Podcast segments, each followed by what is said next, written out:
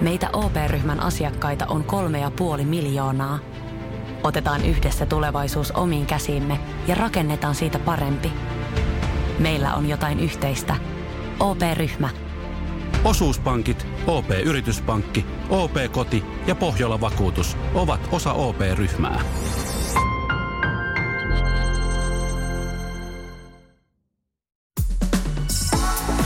Sadun sunnuntai vieras. Tervetuloa Sadun sunnuntai vieraksi Christian Rönnbacka. Kiitoksia, mahtavaa olla täällä. Kuten sanottua, niin maatalon poika ja siellä on, siellä on traktoria ajettu ja näin poispäin. Poliisina oot hommia tehnyt, oot vakuutusetsivänä ja nyt sitten kirjailijana. Mutta jos, Christian, mennään siihen niin kuin lapsuuteen, niin minkälaisen kasvatuksen sä oot saanut? Mitä sanot itse? Hyvin pitkään, niin se oli aika hauskaa se näin taaksepäin ajateltuna, kun ei ollut päivähoitoa, niin siellähän mä hortoilin itsekseni, menin naapuriin, siellä oli mummo ja emäntä, saatoin istua siellä pitkän aikaa. Olin isovanhempien mukana karvapallona, että se minkä mä opin, niin oli kuuntelemaan, koska siihen aikaan niin lasten piti olla nätisti, mutta kyllä siinä kuulija oppi paljon, että se niin kyllä kertomisessa myöskin, niin se mitä on sieltä saanut mukaan, niin tärkeintä kertomisessa on kuunteleminen ja muistaminen ja sitten oikeastaan kouluikäiseksi, niin siellä pyörittiin mukana ja koulu oli semmoinen vähän pakollinen sitten kaiken muun osalta, että niin ei siinä mitenkään niin kuin, no en kyllä ollut varmaankaan kovin huono. Kyllä mä jossain 8,5 oppilas on kuitenkin ollut koko ajan. Et matematiikka nyt oli semmoista, että niin sitä minulle ei kukaan saa opetettua, mutta niin taas tyhjän jauhaminen, niin se nyt minulta onnistuu. No mites noi ainekirjoitukset, niin tuliko äidinkielen opettajalta moitetta vai ruusua? Muistan tilanteen 6. meillä tuli sijainen ja en saanutkaan kirjoittaa metsästyksestä, vaan piti kirjoittaa satuja. Mulla on jotenkin semmoinen pikkupojan, niin kuin miten sillä voi liinat hirttää kiinni. Ja jos miettii, se on ihan kasarin alkua, ihan Kekkoslandiaa vielä, niin mä kirjoitin sadun tämmöisestä punahilkasta, mutta hän ei ollut perinteinen punahilkka, vaan hän oli pioneeri. Ja hän kulki metsässä potkimassa näitä kärpäsieniä ja puhutteli kaikkia toverinaa. Eli hän oli täys kommari. Myöskin susi oli toveri ja se loppu sitten siihen tuli tämä partisaani metsästäjä ja he tappoivat tämän suden siinä lopussa ja sitten he tekivät karvalakit ja ne lähetettiin Hannukarpolle. Että tämmöisen mä tein ja mä muistan, että ja tajusin vasta myöhemmin, että tämähän on ihan niin kuin poikkeava lapsen suusta täysin poliittinen manifesti, koska hän oli hyvinkin selkeästi kuvailtu. Hänellä oli vielä tämä puolueen huivi ja ynnä muuta kamaa ja tämä lähdettiin. Opettaja kysyi luvan, että saako hän jossain seminaarissa lukea tämän. Tämä on ainut, minkä mä muistan. Ja sitten on ollut vähän hiljaisempaa. Se sanoit tuossa, että matikkaa ei saatu opetettua päähän, mutta niin mitäs kaverit, niin minkälaisissa porukoissa se nuori Christian viihtyi? No hyvin paljon itsekseen sitten viikonloppuisin tuli serkkupojat käymään. Siitä perus rosvopoliisi, inkkarihommia ja sitten kun tuli mopoikään, niin rupesi vähän kontaktipinta laajenemaan. Tai sanotaanko, että se pahanteon määrä vaikutti pienenevään, koska se meni isommalle alueelle, niin se niin kuin prosentuaalisesti tietysti näytti paremmalta. Mutta niin kuin se hyvin niin syrjässä asuttiin, niin siinä ei aina ollut kaveria. Ehkä siitä syystä luin paljon ja kuljen paljon yksin metsissä, että mä oon niin kuin täysin metsäihminen. Tykkään edelleen, rakastan olla luonnossa, vain katsoa, havainnoida, kulkea, nähdä paikkoja. Et se on jäänyt sieltä. Mä en ole yksinäinen, vaikka ei ole kavereita. Mikä sulle on semmoinen jotenkin sykähdyttävin kokemus niin kuin luonnossa?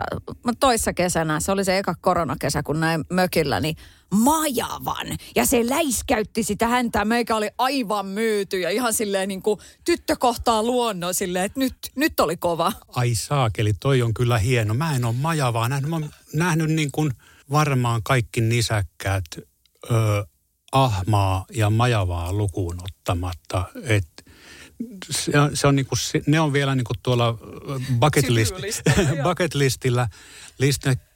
Kyllä niinku on niin paljon sykähdyttäviä. Hanhipassissa makaat ja siellä on 7 merikotkaa taivaalla. Ilves tulee tiellä vastaan.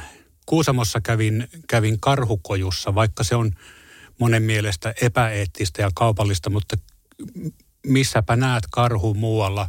Siellä ne tuli vetämään lohifilettä, kuulee kun ne puuskuttaa ja yksi tuli siellä, oli vaihtamassa kojua, niin tuli vastaan juosten, niin kyllä se sykähdyttää. Kaikki eläimet kun näkee ne ensimmäistä kertaa, oli se vesimyyrä, ilve. Hei, susi on myös näkemättä. Et viime yönä huhuili lehtopöllö tuolla, niin ettei saanut nukuttua. Mutta sekään ei haittaa, koska se on kiva, kun se on siellä. Et kaikki luontoon liittyvä paikat, näkymät, kalastaminen. Mutta toki varmaan yksi, mikä on jäänyt hirveästi, niin kuin jättänyt muistijälle. Mä olin 11 vanha, kun mä, miten sen sanoisi diplomaatti, mä lainasin Fajan haulikkoa ja mä tiesin yhden metson. Mä olin monta kertaa törmännyt siihen, niin mä onnistuin 3. iltana sen posauttamaan ja... Muistan sen vielä, kun miten koko jätkä tärisi, kun se tuli siellä. Se tuli kävellen siellä metsässä vastaan ja sain sen. Ja vielä muistan, kun 11-vuotias ei tänä päivänä, niin no sehän ei saa nyt mennä yksin uloskaan, mutta maalla oli toisia. Ja mä muistan, miten hirvittävän raskas se oli, niin kuin, että jätänkö mä haulikon vai linnun, että kumman mä vien ensin pois. Ja mä niin kuin itkukurkussa raahasin saaliin sen kilometrin verran himaa ja... Vuosia myöhemmin vasta selvisi, että kyllä ne ties mutsi ja faja, että poika on siellä omilla teillään. Niin.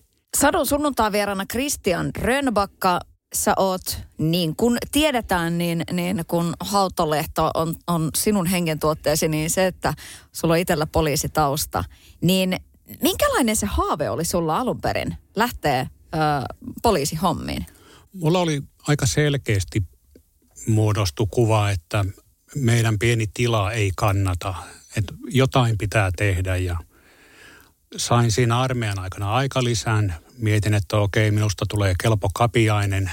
No, se ei oikein sopinut minun muottiini sitten, mutta lähdin työn perässä etelään ja pääsin tuonne lentoaseman turvatarkastukseen, niin ajattelin, että tästä tulee semmoinen hyvä, ainakin jotain niin kuin tuonne poliisikouluun. Jotain paperin merkintää, mutta sitten maailma kuljetti hassulla tapaa. Tuli 92 vuosia Etykin huippukokous ja mä olin tuossa K7, oliko mä 23V, mä olin turvalinjan esimiehenä siellä.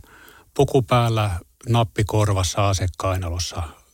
Vastasin siitä, että sinne ei tuoda alueelle mitään ja se oli aika mielenkiintoinen puoli vuotta, koska... Siellä meidän asiakkaat, ketä me tarkastettiin, oli diplomaatteja, jotka oli alueen ulkopuolella immuuneja. Ja 23-vuotias maalaispoika vastaan huippupoliitikot. Niin siinä kyllä oppi kommunikoimaan heidän kanssaan ja oppi semmoisen mielenkiintoisen tavan saada tahtonsa ystävällisesti läpi. Ja sieltä sitten niin... poliisikoulu ja ajatushan oli, että musta tulee tommonen oman kylän Raatikainen. Ajelen saavilla ja käyn tyhjäämässä katiskat, niin kuin siihen aikaan tehtiin ja käytiin talouskaupassa ostamassa lauantaimakkaraa. Tämä oli niin kuin se mun kela, että miten mä olisin jatkanut mun elämää, mutta sitten aina vaan tuli niin kuin, oli mielenkiintoista. Mä tykkäsin olla Helsingissä kentällä, ajoin jotain 4000 hälytyskeikkaa siinä. Sitten mä menin ulkomaalaispoliisiin tutkintaan ja siellä kävin saattomatkolla. Mä oon käynyt työn puolesta Pakistan, Gaana, Nigeria, Bangladesh, Bangkok, Romania, Israel, etc. Mä en muista edes kaikkia paikkoja, mikä oli aivan järkyttävän avartavaa nähdä. Nämä on ihan normi-ihmisiä täällä, asuvat vaan eri maissa, että ne ei olekaan kaikki sitä mun poliisityön kontaktipintaa, vaan nämä oikeasti elää siellä nämä ihmiset ja ihan mahtavia reissuja. Ja sitten taas jossain vaiheessa mietin, että pitäisikö lähteä maille, niin mut napattiin KRP:hen ylikonstukset. Tein siellä semmoista kuin Europolin tietojärjestelmää ja yhtäkkiä mä istun Haagissa niin Europolin kokouksessa siellä soikean pöydän äärellä ja katon, kun espanjalaiset ja kreikkalaiset riitelee pilkun paikasta. Et siellä ei ollut edes oikeasti niinku topikkia, vaan vääntää niinku 200 paikkaa jostain helkkarin manifestissa. Et se oli vähän niin, oli enempi sirkusta kuin kokousta ja ihmettelin sitä hetken aikaa. Olin hakemassa päällystökurssille. Minusta piti tulla Hautalehto Porvooseen. Jos olisi maailma mennyt sinne, niin olisin lähtenyt sinne, niin kollega, kurssikaveri oli päättämässä omaa vakuutusetsivää uraansa ja tuli käymään ja sanoi, että kuule, kun tarvittaisiin mulle seuraajaa ja sä oot sopivan hullu, että sä voisit pärjätä tuolla. Ja niin, mä olin sopiva hullu ja pärjäsin siellä 15 vuotta vakuutusetsivä maailmassa. 16 vuotta, en ole ihan kärryillä enää, niin pitkän aikaa olin siellä. Ja nyt ollaan tässä vuosi vapaana taiteilijana ja mulla ei ollut ikinä näin kiire. Millä tavalla seuraat entisenä poliisina 2022 poliisimeininkiä ja tavallaan tätä niin kuin Suomen tilannetta? Et siitä aika ajoin niin kuin erinäköisiäkin määrärahoja pitäisi aina olla enemmän ja väkeä enemmän ja näin poispäin. Niin. No, tilannehan on surkea. Työmäärä on hirvittävä, että ja niin kuin selviä juttuja, missä on tekijät ja uhrit ja omaisuus selvillä, niin niitä tapetaan esikäsittelyyksikössä. Että se on aika surkeaa, että poliisi kirjaa ilmoituksia, jotka viedään vakuutusyhtiöön ja se on muuttunut eräänlaiseksi kirjuudeksi yhdellä tapaa ja sitten tuo resurssipula on inhottava. Mutta onhan sitten taas valtavia onnistumisia, kuten tämä, missä nämä rosvot käytti näitä kansainvälisiä puhelimia, jotka oli kuitenkin poliisin kuuntelussa, niin sieltä tuli aika paljon, tuli Suomeenkin osumia. Ja, paljon on hyvää, mutta kyllä se, niin kuin se leppoisuus, missä mä kasvoin, niin se on kadonnut. Varmaan tuo Porvoon leppoisuuskin, mikä on Hautalehtokirjoissa, niin on varmaan fiktiota osittain. Ja toki siellä on paljon, mikä ei ole ihan by the book, että ei ne komissaariot, niin ei ne juokse tuolla rasvojen perässä, ne lyö leimaa paperiin ja kattelee pakkokeinoja, että kaikki on kunnossa. No miten esimerkiksi sinä siis, vaikka joku tämmöinen legendaarinen Aarnio-keissi, joka tuntuu olevan edelleenkin sillain vähän niin kuin kysymysmerkin alla, niin tykkäätkö sä seurata tommosia juttuja? Kyllä mä Aarnio-keissiin voin sanoa, että väsähdin ja itse asiassa mua kävi sääliksi nämä toimittajat, jotka lusi sitä oikeudenkäyntiä, oliko se nyt toista vuotta. Et Jarakin siellä twiittasi käräjiltä. Mä olin silleen aina, että ei taas sä istut siellä Saamarin aulassa ja odotat vaan, että jotain tulee ja välillä mentiin saliin ja sitten tultiin ulos, kun meni salaiseksi ja voi hyvänen aika. Et enemmän mä seuraan kyllä kaikkia muita keissejä. Mulla on koko ajan toinen silmä on Ruotsissa Aftonbladet, Expressen, koska siellä kuitenkin myöskin aina on tapahtunut jotain, mikä myöhemmin tulee Suomeen. Mä muistan, kun aloittiin poliisikoulussa, niin silloin oli Mounted Canadian Police-lehti oli siellä kirjastossa. Sitä luettiin kaverin kanssa ja siellä varoitettiin näistä moottoripyöräjengeistä, mitkä ei ollut vielä tullut Suomeen. Ja siellä oli, että tehkää kaikkenne, ettei tämmöistä tapahtuisi. Ja me faasitin Hanniin, ei ollut silloin ei viranomaiset silloin onnistunut. Ei kukaan tajua ennen kuin se ongelma on sylissä, kuten oli tämä ryöstöbuumi, missä nämä nuoret ryösteli nuoria, niin sitä oli joskus vuosia sitten samanlainen. Silloin poliisi reagoi, sai sen poikki ja nyt tämä on taas laantunut. Siellä tulee aina se aalto, jotain trendiä, mikä on hetken aikaa, tulee jostain muuta. Nythän, jos pitäisi joku trendi kaivaa esille, niin on tähän gangsta-räppiin liittyvät ilmiöt. Ruotsissahan ammuttiin artisteja ja Suomessakin on näitä väkivaltatapauksia, joita ei salata, vaan niillä ihan elvistellään, laitetaan TikTokiin, sosiaaliseen mediaan, niin ei tätäkään olisi voinut kukaan sanoa, että niin meillä hakataan ihminen ja pannaan se jonnekin katsottavaksi. Että aika muuttuu ja siihen auttaa niin kuin lavealla silmällä katsominen joka suuntaan. Ja toinen on myöskin se kuunteleminen ja muistaminen. Ja sitten taas niin kuin kirjailijan näkökulmasta sehän on kaikkiin parasta olla siinä niin kuin haistelemassa ja joskus saa vainun siitä, että jos miettii, että tänä keväänä, ei kun se oli viime keväänä, aika menee vikkelään, niin tuli nämä nuorisojengihommat, niin senhän mä periaatteessa tulen ajassa ennustin ja se on kirjoitettu 1,5 vuotta ennen kuin tämä ilmiö tuli Suomeen, että se tavallaan muuttui profetiaksi se, ei siinä muodossa, mutta close enough. Sadun sunnuntai vieras. Sadun sunnuntai vierana Christian Rönnbacka. No Hautalehto tässä jo moneen otteeseen puheissa ollut, niin oliko siinä semmoista niin kuin taikaa, kun se hahmo on syntynyt?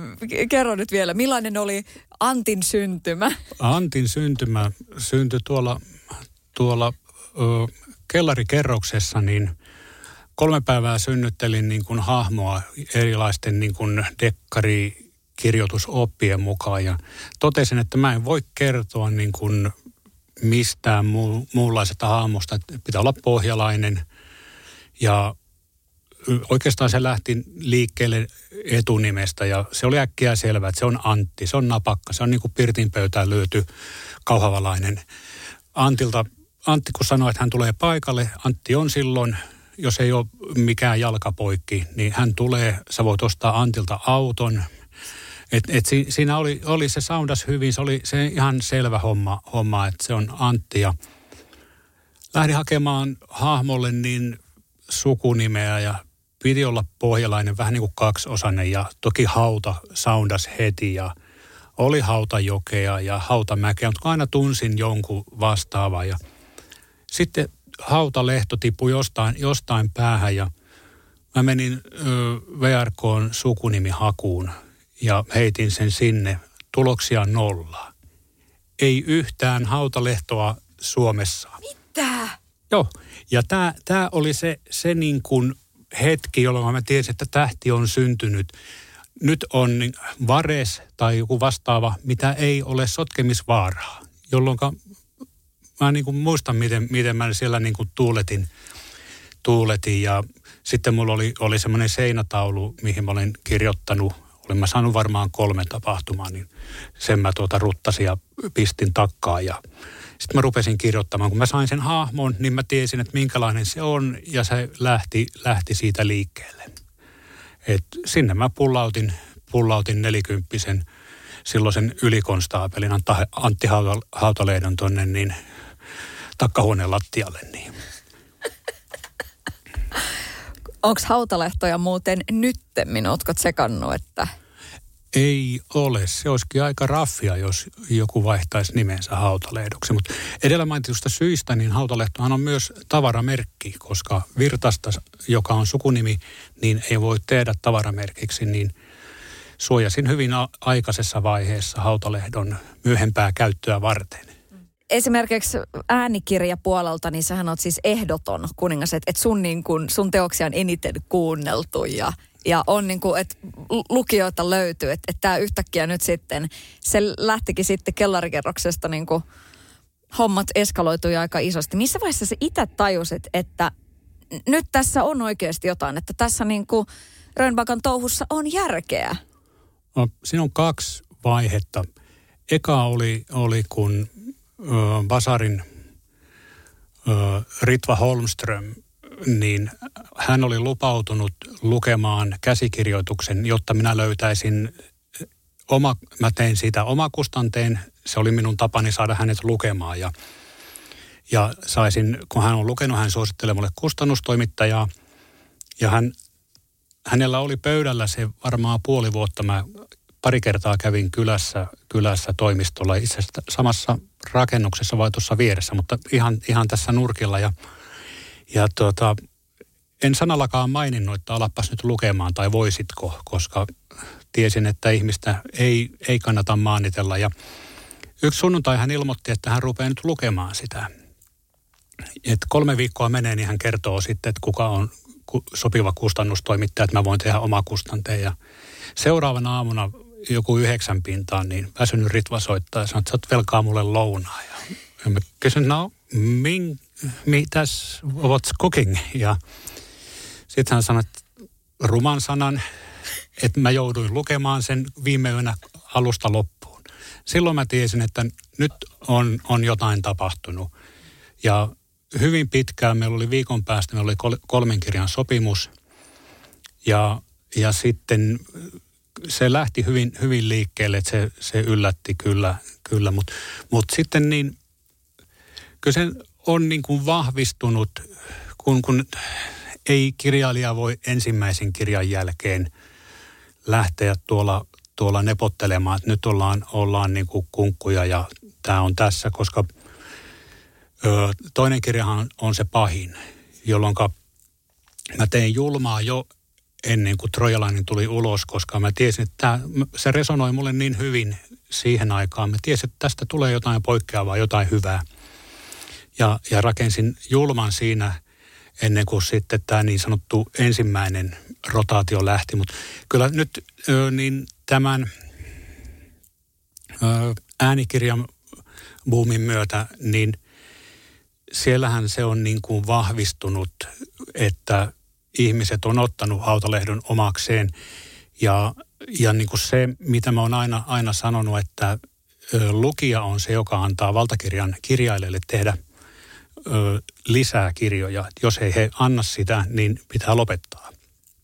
Ja toi niin, kun BookBeatillä tuli tämä kisa, leikkimielinen kisa, mihin ei pystynyt niin kuin äänestämällä vaikuttamaan. Eli puhutaan 3 kirjaa, niiden myynnit, niiden loppuunluku ja niiden samat tähdet.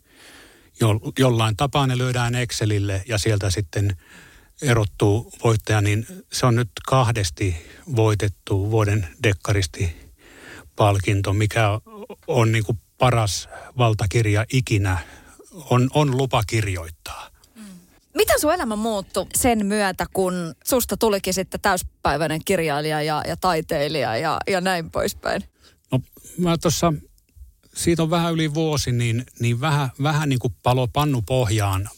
Huomasin, että nyt lähtee muistia ja rupeaa olemaan niin kuin aivan liikaa, kun mulla oli padassa, mulla oli tislaamhommat, mulla oli leipätyö ja mulla oli kirja ja siinä niin siitä ei tule oikein hyvä hemapa keitos, etenkin jos se palaa pohjaan. Ja otin virkavapaata, piti ottaa 5 vuotta ja vähän niin kuin kattella ja mä tajusin, että se niin kuin leipätyö vakuutusetsemänä, niin se ei ollut enää niin se, mitä mä tarvin niin kuin identifioida, että mä identifioin itseni joksikin henkilöksi, että kirjoittaminen, viihteen tuottaminen on se juttu ja kun nyt on sanonut, että kun mä teen Mäntsälässä tehdään alkoholijuomia, sitten on TV-sarjoja, on kirjoja ja vielä jotain, mistä ei voi puhua,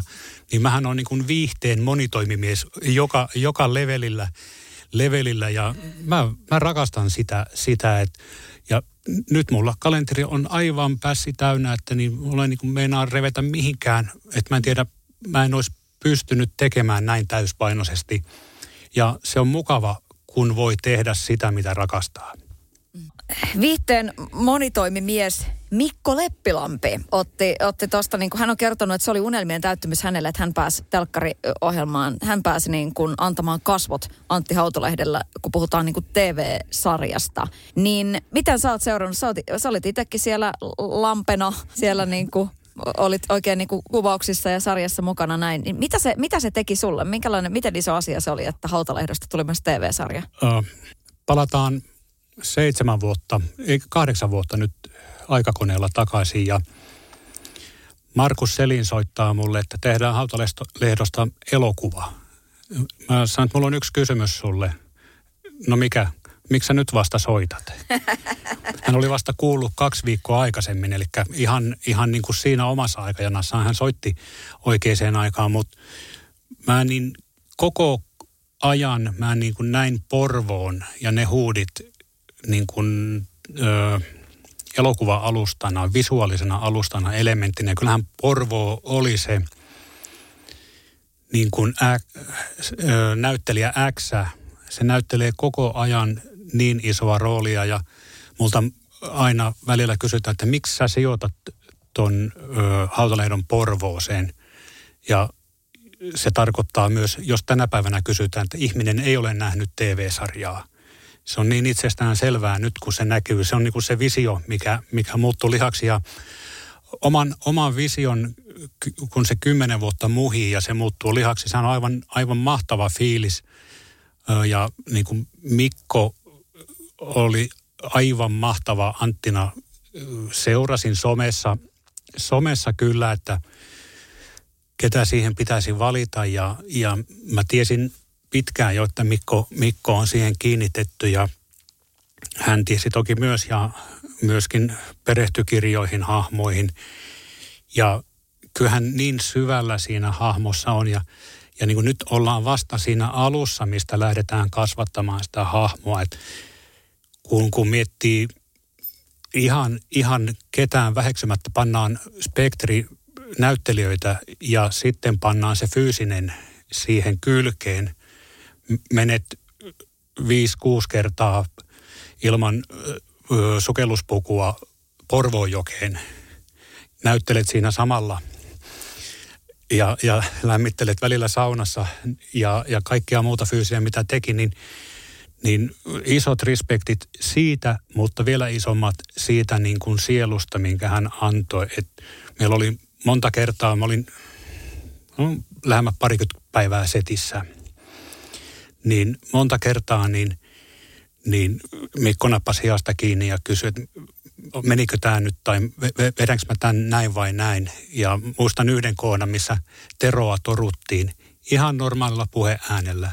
Ja mä menen vieläkin kylmikset, kun mä olin siinä vaan niin kuin muhin siinä vieressä, että ei hitto. Että tämä on just se kulma, että tämä on niin kuin miten Antti tekisi tämän asian oikeasti. Että kyllä niin kuin mulla menee jo Mikko ja Antti ihan luvallakin sekaisin, ja oli se kyllä mahtava.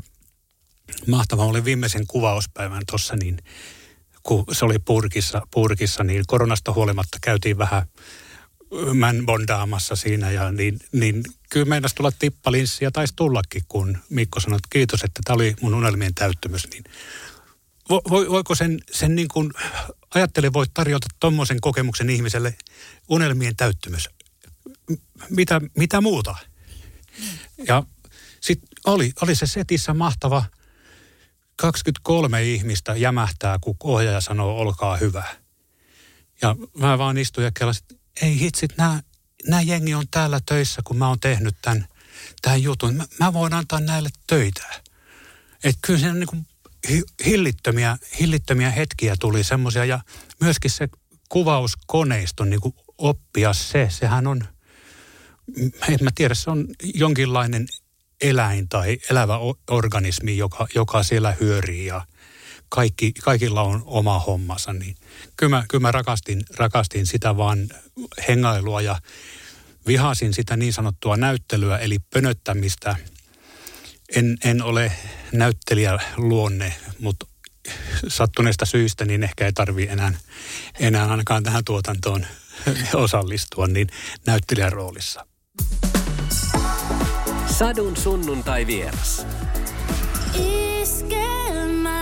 Sadun sunnuntai vierana Christian Rönnbacka. Sunhan ei välttämättä, sähän voisit olla niitä kirjailijoita, jotka on A-nimimerkillä, B asuu jossain muualla ja vaan niin kuin sähköpostin kautta kustannustoimittajan kanssa niin kuin kommunikoi. Et ihanaa, että sä oot valinnut tällaisen tien, mutta miten tommonen valinta tehdään, että kirjailija on tosiaan sitten omalla nimellään, omalla naamallaan ja on niin kuin siinä yhteiskunnassa myös mukana? Kyllä mä rakastaisin olla remeksenä rönnbacka.fi jonkun sähköpostin äärellä, mutta se ei taas ole nykyaikaa. Ihmiset haluaa kysyä, haluaa kertoa kokemuksistaan. Ne vuorovaikutus on todella suurta tämän somen mukana, että kun kirja tulee ulos, niin siihen menee varmaan puoli tuntia päivässä, kun menee läpi. Mä olen ikävä kyllä laiska somettaja, että mä laitan sinne, mutta mä en taas sitten jaksa reagoida tai jouda reagoimaan, mutta että jaan asioita. Se on ollut se valinta ja se tulee kyllä siitä jonkinlaisesta luontaisesta kauppamiehestä. Me ollaan, näin on kirjat messuilla. Ennen kuin kirja oli ulkona, niin mä olin nobody, yritin olla siinä vaan esillä. Sitten kun oli kirja, niin Basarin tiskillä, niin jos ei mun kirja kiinnostanut, niin mä myin heille jonkun toisen. Juurt ja Rosenfeltti, se on ihan sama kuin kauppa käy. Mutta paljon kun on esillä, niin vähitellen toistollahan se tulee ihminen tunnettavaksi. Et nyt Hautalehto TV-sarjan myötä ei tarvii aina sanoa, että kuka olen, että se helpottaa asioita. Että joskus aina joutui esittämään itsensä, mutta kyllähän se on niinku uskomatonta, kun olin Söderskärin majakalla ja siellä majakan pitäjä oli vaan omassa mökissään viettämässä 50-vuotiaan terveisiä vaan sinne, niin kirjoista tuttu Lars oli minulla kuskina vaimoni Helin kanssa. Mentiin synkkä ja, ei ollut yö, mutta synkkä ja myrskyinen oli kyllä päivä. Ja Lars sai päähänsä, että hän hankkii majakan avaimet. Ja mistäs muualta kuin sieltä isännän luota. Ja vaikka mä monta kertaa kielsin häntä, että älä mene sinne, niin yhtäkkiä hän oli rappusilla siellä ja sitten hän vielä draaman kaaren omaavana esittää, että minulla on kirjailija Rönnbacka täällä mukana, joka haluaa päästä majakkaan. Ja mä olen siellä, että kiitos paljon, että jos ei olisi ollut kalliota alla, olisin vajonnut maan alle.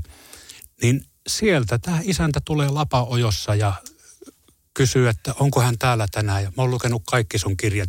Viimeinen kivi ennen Tallinnaa käytännössä, niin olihan se niinku semmoisia niinku pysäyttäviä hetkiä ja sitten mä tuijotan sitä avainta ja majakkaa ja mentiin saatiin siellä tutustua ihan rauhassa. Ja niin tuli seuraavan kirjan aihe siinä ihan tarjoltuna lapaan.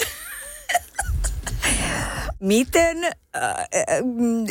se estetään, ettei se sitten jotenkin niin kuin huitase hattuun jotenkin menestys ja tämän kaltaiset asiat? Onko semmoista pelkoa edes tavallaan ollut koskaan? Onko vaimo joskus pelännyt, että rupeeko se starbailee?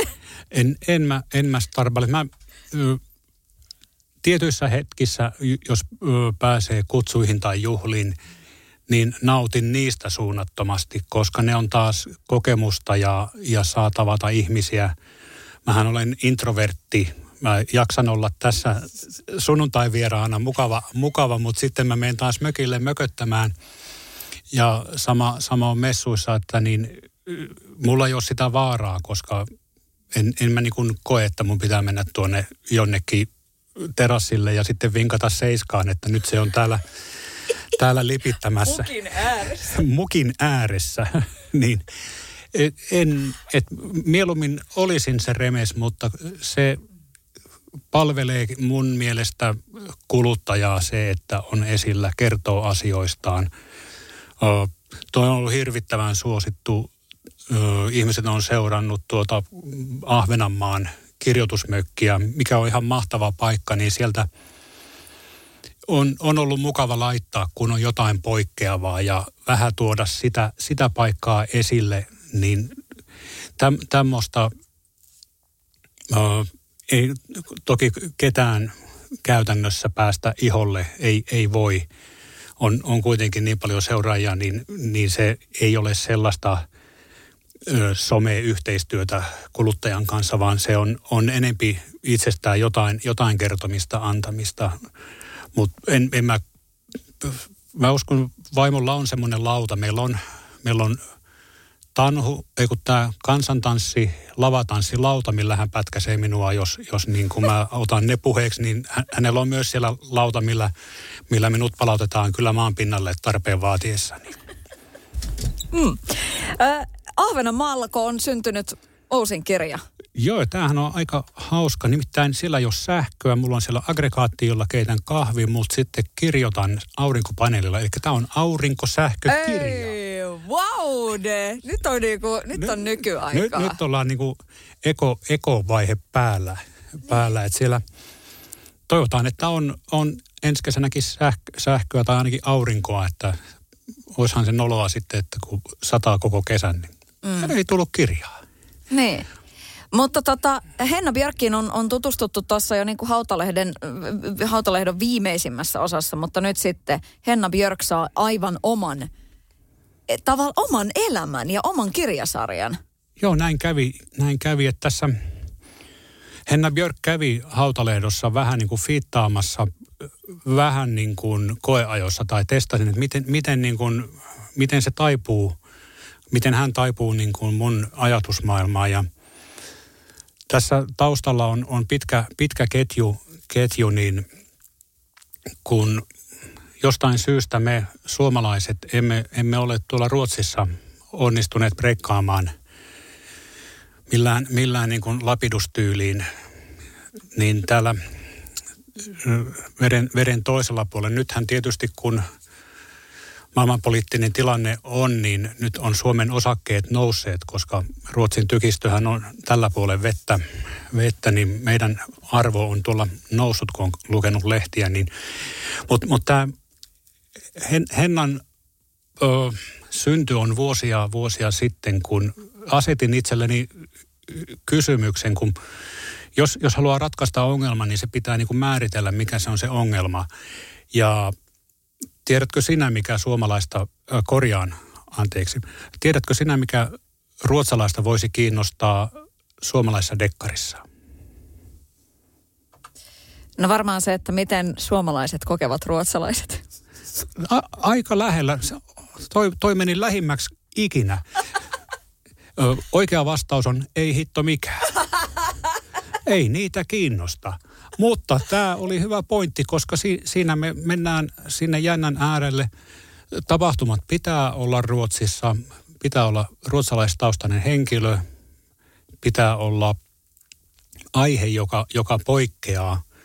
Ja juuri tästä, niin että sen asettaa sen sinne Ruotsiin, niin tuli se voimavara. Toki mä luotan ruotsinkieliseen sukunimeen, että se voi siellä mennä ikään kuin väärä raha läpi siellä mutta niin kuin se tarina oli hyvä. Ja kun tässähän on lyhyesti tiivistettynä, Henna Björk on irakilais-suomalainen nainen, joka asuu Göteborgissa. Hänen isänsä on Pekka, joka on ollut rakentamassa Saddam Husseinin palatsia. On tämmöisen Pekan tavannut ja hän on ihan oikea ihminen. Hänellä ei ollut irakilaista vaimoa, mutta anyway, ajattelin, että tämmöinen tausta ihmisellä ja jengirikollisuus Ruotsissa siitä ja kadulla kasvanut, hänestä tulee kova, hänestä tulee erityinen ihminen ja hänet rekrytoidaan pelastamaan Ismailia, jonka on 3 pojasta viimeinen, joka on lähtenyt Sierra Leonesta noin 12-vuotiaana ja he on ottanut vähän veritimantteja mukaan.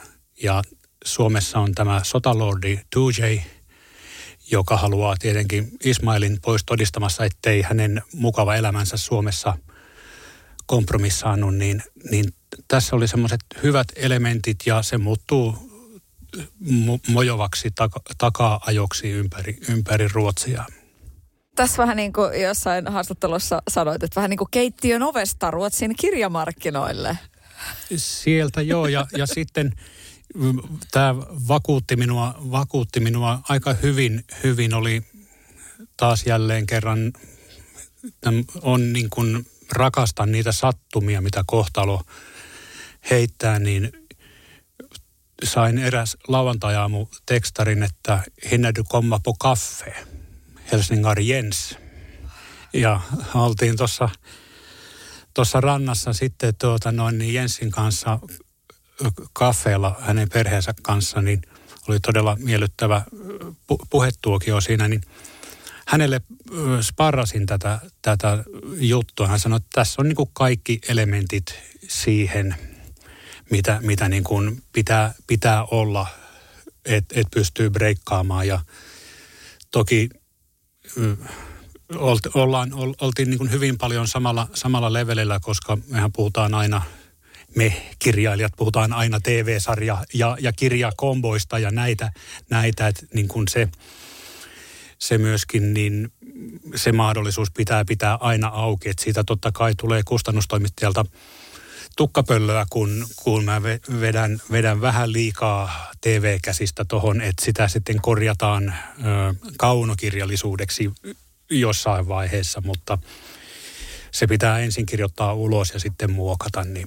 Niin sen istunnon jälkeen taas vakuutuin enemmän, että kyllä tällä mennään. Et mennään sitten leukapystyssä ja juostaan seinään sitten, jos ei se mene. Mutta kyllä mulla on vakaa fiilis, että tämä on rakennettu globaaliksi kansainväliseksi sarjaksi. Että mistä joku Netflix, HBO voi ottaa kiinni, kunhan vaan löytyy oikea tekijä. Ja mielestäni on varsin mainiota, että tämän voi sanoa ääneen, että se, että ei tässä turhaan tarvitse kursailla. No se, kun se on totuus.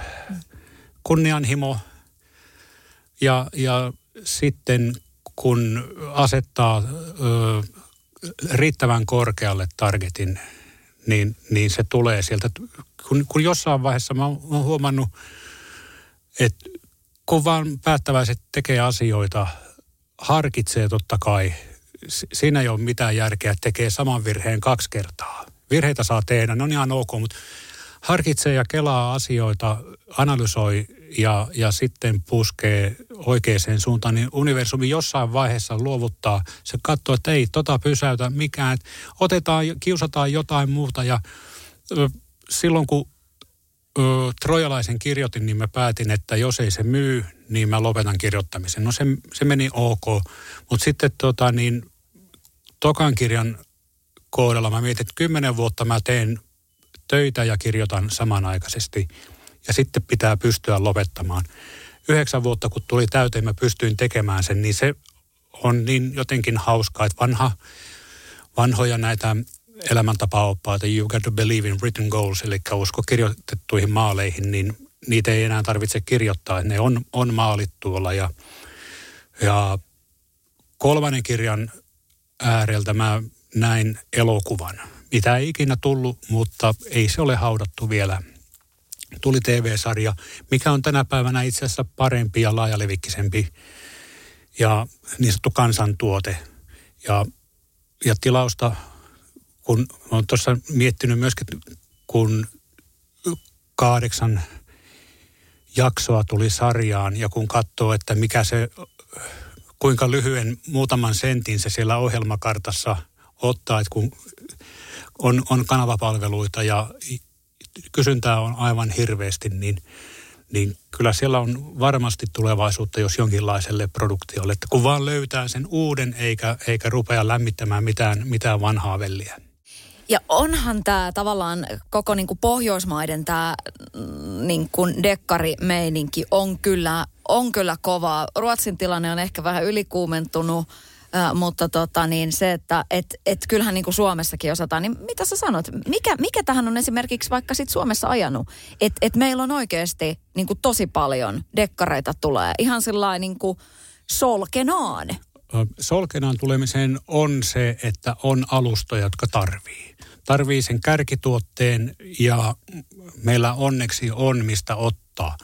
Mutta on myöskin se, että kohta on nyt niin kuin ensimmäinen aalto ammennettu, jolloin pitää löytää uusia. Mutta onneksi meiltä tulee uusia kovia koko ajan, että ihan vaan terveisiä Raatikaisen Jarille. Sieltä niin tulee Syndikaatti kesäkuussa. On entinen poliisi ja myöskin vakuutusetsivä täysin palkkatappajan käsialaa esikoinen. Niin kovaa shittiä, niin en ole nähnyt kuule pitkään aikaan. Mä oon lukenut pitkän version siitä ja se kerronta lähti viemään mua niin mukanaan alusta.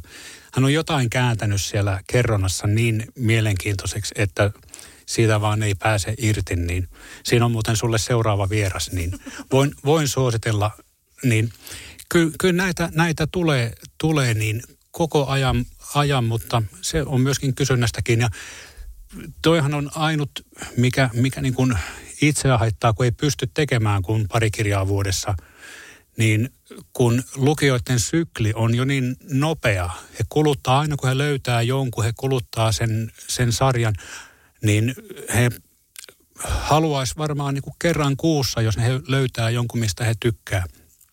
Mutta äänikirjoja monesti vähän moititaan kulurakenteesta, että mitä jää kirjailijalle, mutta sitten pitää muistaa, että ei mun pokkaria löydä mistään. Ja vaikka se kuinka tuolla divarissa, jota ei ole divareitakaan enää ole, niin vaikka se kuinka vaihtaisi siellä omistajaa, niin se ihminen ei saa sitä.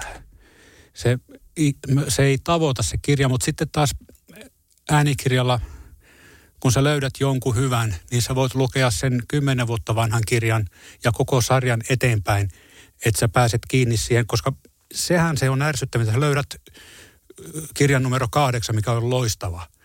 Ja sitten rupeat tekemään arkeologihommia, että sä löydät sieltä jostain sen tai tämän kirjan ja luet ne sakaisin. Nyt sä pystyt vetämään kronologisesti koko sarjan. Ja ymmärrät vielä parhaiten sitten sen uusimman kirjan, miksi näin on, siellä tapahtuu. Sadun sunnuntai vieras. Sadun sunnuntai vierana Christian Rönnbacka. Mitä sä sanot niin kuin vanhemmille, että miten tärkeää se on olla esimerkkinä sen lukemisen suhteen siellä kotona? Mitkä sun lääkkeet siihen on? Ei kai siihen auta muuta kuin uhkailukiristys tai ei. Mä käyttäisin tällaista palkkiota. Et antaa 10, kun on lukenut kirjan. Se toimii jossain vaiheessa. Sanoit esimerkkinä on perheitä, missä luetaan, mutta on perheitä, missä ollaan vaan kännykällä. Claude tekee mitä tekee. Tai sitten tietysti pahin on, että jos isi tai äiti on vaan äänikirjassa siinä ja onko se sitten esimerkkiä. Mutta niin, kyllä se niin on havaittu, että kyllä se vähenee, mutta koko ajan tulee 8- ja 9-luokkalaisilta tulee Instan kautta, Mesen kautta tulee, ne tekee näitä tutkielmia, niin mä oon siellä vastaamassa heille.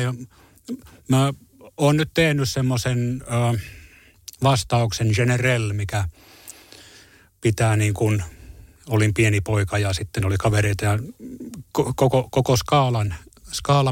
Mutta heidän kysymykset on mahtavia. Siellä on semmoisia kysymyksiä, että niin ammattitoimittajat ei ymmärrä kysyä niitä, koska ne kysyy semmoista, mikä niitä kiinnostaa tai mikä heillä juolahtaa mieleen, kun pitää tehdä kysymyksiä, niin minä kysyn näin ja ne on työläitä, mutta ne on aivan mahtavia huomata, että siellä ihminen lukee ja pyytää että niin voitko kertoa, niin mä teen sen tutkielman. Ja sieltä tuli yksikin, niin lähetti mulle sen tutkielman, niin oliko 7 sivua. Niin mä olin aivan, että onhan siellä toivoa vielä. Toki se, joka jonka saa pienenä lukemaan, niin se on tulevaisuuden päättäjä. Yleistieto ei ole Googlessa. Se on hyvä, mutta kun vaan on yleistietoa, niin sillä porskuttaa joka tilanteessa ja riittävä hyvä yleistieto, niin pystyy ainakin esittämään tietävänsä asioista ja ohjaa aiheen sinne, mistä osaa. Niin oli se sitten vaikka kullan kaivuu tai kanotilla melominen, mutta oppii asioita aina uutta. Yksi mikä on tietysti tänä päivänä minulla on, että kuuntelen radiota. Sieltä tulee sivuosumana passiivisesti, mutta niin kuin lukeminen itsellä oli 700-1000 sivua päivässä, kun mä olin vitosluokalla, niin mä pidin lukupäiväkirjaa. Luin aikuisten kirjatkin jo kirjastosta loppuun. Niin se lukunopeus on oikeastaan se valtti niin kuin kaikessa tiedonhaussa, niin myöskin pystyt lukemaan nopeasti sen, mitä Google sanoo. Niin se on ehkä se, mitä mä oon sieltä hyötynyt ja sitten ne tarinat ja aina jää murusia päähän, mistä sitten ottaa kiinni. Sadun sunnuntai vieraana Christian Rönnbacka sanoi aiemmin, että sä tykkäät siitä, että tavallaan että tulee niin kuin elämässä tulee tapahtumia eteen, jotka onkin sitten semmoisia niin kuin kohtalon polkuja ja tulee semmoisia hetkiä. Niin se, että sä oot myöskin tislaamo-hommissa, niin kysymys kuuluu, että minkälaisen kohtalon oikun myötä niin sä oot päätynyt Mäntsälään sitten niin kuin Katajan marjoja. Joo, mitenköhän tämä nyt muotoilisi. Siis tämä meni sillain niin. Muistan vielä kohdan, kun olin tuossa Sporaavarikon kohdalla ajamassa Helsinkiin ja Kyrön Tislaamon pojat oli korporaatiossa. Seuraavan biisin aikana soitin kustantamoon, että tehdään suomalaisesta viskistä kirjaa. Ne sanoi, että tehdään. Seuraavan biisin aikana laitoin Harri Moisiölle viestin, että annakko poikien numeron. Viikon päästä oltiin Kyrön Mikon kanssa, oltiin siinä juttusilla ja päätettiin, että tehdään kirja. Sitten se laajeni, että siellä oli kaikki suomalaiset viskiä tekevät tislaamot ja tuli tietokirja Viskiretki. Mä huomasin, että eihän mun makuhermoilla niin ruveta kuvaamaan niin kuin viskin hienouksia ja kattaus on kuitenkin aika kapea ja parempia kirjoja on tehty.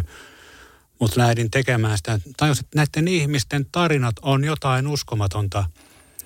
Tislaaman perustaminen Suomessa ei ole maailman helpoin asia ja kaikki oli jollain tapaa selvinnyt siitä ja ne tarinat oli niin kiehtovia, että mä jäin ihan koukkuun siitä ja me pyöriteltiin kirjan jälkeen mun agentin Lippo Luukkosen kanssa, että jos tehtäisiin tislaamoja, oli kaikenlaisia ajatuksia. Me ei niin kuin kun tislaamoon liittyy aina tuote, mutta tarina. Saunanlauteet on käytetty ja paljon muitakin semmoisia, mitkä resonoi kuluttajaan, mikä on tärkeää tällä alalla. Mutta me ei nähty metsää puilta kun tajuttiin jossain vaiheessa, jos niin kirjailijat tekee tislaamon, niin siinähän mehän seistään sen tarinan päällä. Ja meillä ei ole tämmöinen perinteinen rakenne, että kaikki tuntee kaiken, vaan meillä on vähän niin kuin Hämähäkin seitti. Ari Kaura, meidän tislaamomestari, entinen vakuutusetsivä, soitti jostain toisesta asiasta mulle ja tiesi, että olen tehnyt kirjaa ja olin antanutkin se hänelle. Hän kysyi, että hei Rölli, ootko sä miettinyt, että niin, jos tekisi suomalaista rommia? Mä lyhistyin siinä niin kuin työpöydän ääressä. Mä sanoin, kuule, kyllä olen. Ja Arilla on Skotlannissa niin kuin hirveä track recordi tislaamolta, mihin ei ihmiset edes pääse. Hänellä on 4000 viskiä maisteltu, että hän niin kuin on kärryillä. Ja otin Lipolle, meillä on hei tislaamomestari. Se ei tiedä vielä, ei ole kerrottu sille vielä.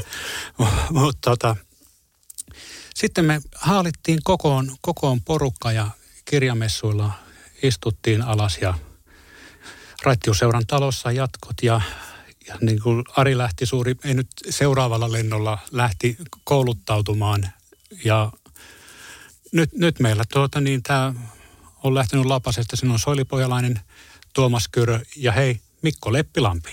No niin. Hän joutui kirjoittamaan kirjan, että hän pääsi jengiin. Niin niin meillä on hurja joukko ja eka tuote, kun Suomessa tai niin maailmassa monesti tuote on tislaamomestarin visio. Ja se on sitten niin kuin perustellaan hyväksi ja monesti onkin hyvä, mutta me lähdettiin takaperin tähän ja meillä oli pari tastingia, meillä oli 4 versiota, jossa oli parikymmentä ihmistä maistamassa ja voittaja jatkoon ja siitä 4 versiota. Ja se tuotantoon, siitä tuli Reader's Gin, totta kai From Authors to Readers, eli lukijoille pullon kirjanmuoto, niin se menee hyvin sinne dekkareiden väliin. Niinhän se pärähti. Mä olin tuossa viime kesänä menossa Ahvenanmaalle ja tuli kenttää vähän ennen Maarianhaminaa ja siellä tuli niin kuin ei jumalauta ja muuta WhatsAppia. Mä ajattelin, että nyt on pannu räjähtänyt Mäntsälässä, että siellä ei ole enää mitään jäljellä. Ja mä joudun ottaa kaiteista kiinni, kun mä luin, että me on voitettu noin kultaa gin and tonicissa. Mä niin sanon Helille, että vie mut hyttiin, että mun pitää niin kuin päästä pois tästä puhaltamaan. Ja sitten luin ne, niin kuin, että onko mä lukenut oikein. Ja niin me oltiin saatu tosiaan GT:ssä kultaa ja Spirit-osastolla hopeita, eli International Wine and Spirit Competition, eli viinan maailmanmestaruuskisat. Ja sitten nyt saatiin tuotantoon vähäinen joulua kotimainen rommi. Se kävi siellä kilpailussa ja voitti pronssia. Ja se on noin alta puoli vuotta vanha ja sai samat pisteet kuin tuote, joka on ollut 30 vuotta markkinoilla. Niin kyllä mä sanon, että meillä on semmoinen velho tuolla Mäntsälässä toi Ari, että niin sielläkin aukeaa, ei siellä ole takalaitaa. Ja myöskin tämä Outers on toisenlainen konsepti. Me ei lähdetä viemään tuotteita ulkomaille, vaan perustetaan haarakonttori, joka tekee meidän reseptillä. Ne on kopioitavissa, niin kun tuossa juteltiin, niin joku sanoi, että Outers Distillery USA. Mä sanoin, että ei, vaan Outers Distillery San Francisco ja New York ja näin poispäin. Et kun tämä on tarina, joka resonoi ihmisiin ja kirjailijat on joka maassa, niin me pystytään sieltä lähtemään prospektoimaan sitä export-osastoa. Mites Ruotsi? Onko Lekbergille jo mennyt puteli? Ei, mutta Jensille on. Hänhän postasi min puulare gör världens bästa gin, mutta joudumme ottamaan sen pois, koska Suomessa ei saa näitäkään pitää omilla sivuillaan, niin meillä on kätyreitä monessa maassa, jotka voivat edesauttaa tätä seuraavaa vaihetta. Et nyt hankittiin, kun meillä oli 500-nen pannu, 500 litraa, niin nyt meillä on 2000-litrainen pannu, että Harry Front vettas kyllä, niin Mäntsälässä kyllä niin kuin muhii. Poika. No, mitäs tämä kesä, jota tässä jo vähän niin kuin makusteltiin ja Ahvenanmaalta katajanmarjoja ja mitäs niin kuin kirjailijan lomasesonki? Miltä Christian kesä näyttää? Sieluni on ollut jo pitkään Ahvenanmaalla siellä kalliolla auringossa. Ikkunasta näkyy 2 kilometriä merta. Siinä vähän joutuu asettamaan feng shuit koodalle, että saa kirjoitettua, mutta se kyllä sitä sitten kun tuulee, niin mä kirjoitan tai sataa viimeistään silloin. Ja toinen jalka Ahvenanmaalla on sitten tämän, niin kuin sanoit, katajanmarjan takia, koska Suomessa ei ole poimintakulttuuria eikä oikein hyvää niin kuin katajanmarjaa, mitä vaaditaan giniin, niin olen sen ratkaissut hakemalla sitä Ahvenanmaalta, poimin itse ja mä oon rekrytoinut poimijoita, niin no, vähän niin kuin katajanmarja keisari. Mä veikkaan, että ei kellään ole varastossa niin paljon kuin mulla, mutta tästä tullaan siihen taas, että meillä tulee, katon onko mä saanut konfirmi, että milloin meillä tulee tässä lähiaikoina täysin kotimaisista aineista tehty gin, mitä ei käsittääkseni ole olemassa, niin se on niin kuin se myöskin, mikä on ollut siellä suunnitelmissa, että mikä on ollut mahdoton tehdä, mutta yhtäkkiä kun vaan kääntää kaikki kivet ja hankkii marjat ja ainekset läheltä, niin sekin onnistuu. Mm. Miten tärkeää sulle on tavallaan, että tässä nyt jotenkin niin kuin hyvin laajasti tätä suomalaista meininkiä tarjoillaan. Että se, että suomalaista niin kuin taiteellista kirjallisuutta ja nyt sitten niin kuin tämän kaltaisia juttuja, että on niin kuin Katajanmarjoista lähtien kaikki on niin kuin suomalaista, kun GT:tä tuossa niin kuin kesädrinksuna käytetään, niin miten tärkeää se on? No, kun se mahdollisuuksien mukaan, niin se on itsestäänselvyys, että se on se, minne niin kuin on aina ollut se halu ja toki sitten maku on toinen. Ne on pikkusen paremmat marjat kuin Kroatiasta, Bulgariasta, niin on kotimainen marja, on jotain aivan uskomatonta. Ja sehän oli ihan käsittämätöntä sinne Ahvenanmaalle ensin lähteä puhumaan, että hei, että kerätäänkö näitä, niin ne katto kuin hölmöä. Kun se on, kataja on siellä rikkaruoho, sitä poltetaan ja se kasvaa joka paikassa. Ja lehti-ilmoituksella löysin kerääjät ja on jonkinlainen... Juniperhan on tämä nimi, niin Ari on nimennyt sen Juniperiumiksi. Niin on siellä oma Juniperium, jota sitten niin sieltä otetaan sato tänne ja jalostetaan. Ja onhan siinäkin jotain mahtavaa, niin kuin paikallinen rikkaruoho jalostetaan jaloksi parhaimmaksi kamaksi, niin kyllähän siinä niin kuin jotain... Niin kuin ihanan perversi ajatus on se, että näin voi tehdä, että et ei niin kuin väheksytä sitä, mitä on. Ja jälleen myöskin se, että he on liian lähellä sitä, heillä eikä ollut tietenkään kanavaa, minne sitä kerätä. Niin on hauska keksiä uutta, rikkoa rajoja ja tehdä se tietysti hyvällä maulla ja vielä parhaimman mukaan ja kotimaisella tavalla. Minkälainen on Rönnbackan vapaapäivä? Et sitten kun oot niinku ihan vaan siviilinä ja mikään velvollisuus ei paina niinku mihinkään suuntaan, niin mitä tykkäät tehdä? Jos ollaan tuolla Oolannissa, niin kumivene alle ja jonnekin kalaan tai katsomaan jotain paikkoja. Siellä taas on toisenlainen luonto, mitä vasta vielä opiskelen. Eka vuosi oli ihmettelyä, toinen vuosi opiskelua. En tee mitään, mikä on niin kuin semmoinen pitkän harjoittelun jälkeen saavutettu tunne, mikä on ihan mahtavaa. Koiran kanssa kävelylle, Helin kanssa kalaan, siinä ne on. Ja sitten illalla peräkärrysauna tulille ja siitä kalliolta katsellaan, kun aurinko laskee. Niin en mä tiedä, mun tarvitse tehdä mitään, mä vaan olen ja imuroin sitä fiilistä. Siellä on paljon bläkää, siellä ei tuule niin paljon kuin mä kuvittelin, niin kyllä se niin kuin tähtitaivas, pimeä, täysi hiljaisuus, oman pään kohina on ainut mitä kuulet, niin on se kyllä siistiä. Ikävä kyllä mä en kuule enää heinäsirkkoja, mä oon ampunut elämäni aikana niin paljon, niin mulla on toi heinäsirkat, niin ne mulle kerrotaan, että nyt ne on äänessä. Jos sä osaat lukea vaikka huulilta. Joo, kyllä mä välillä näen niitä, että kun ne on siinä tekee jotain. Niin. Ja totta kai hyvä ruoka. Siis se on uskomaton paikka, se Vårdö. Siellä on niin sanottu pääkatu, eli se on peltojen läpi menee, niin siellä on 4-5 kioskia, niin sieltä saat automaatilla, siis se on kaappi, niin siellä on maissia, perunaa, porkkanaa, salaattia.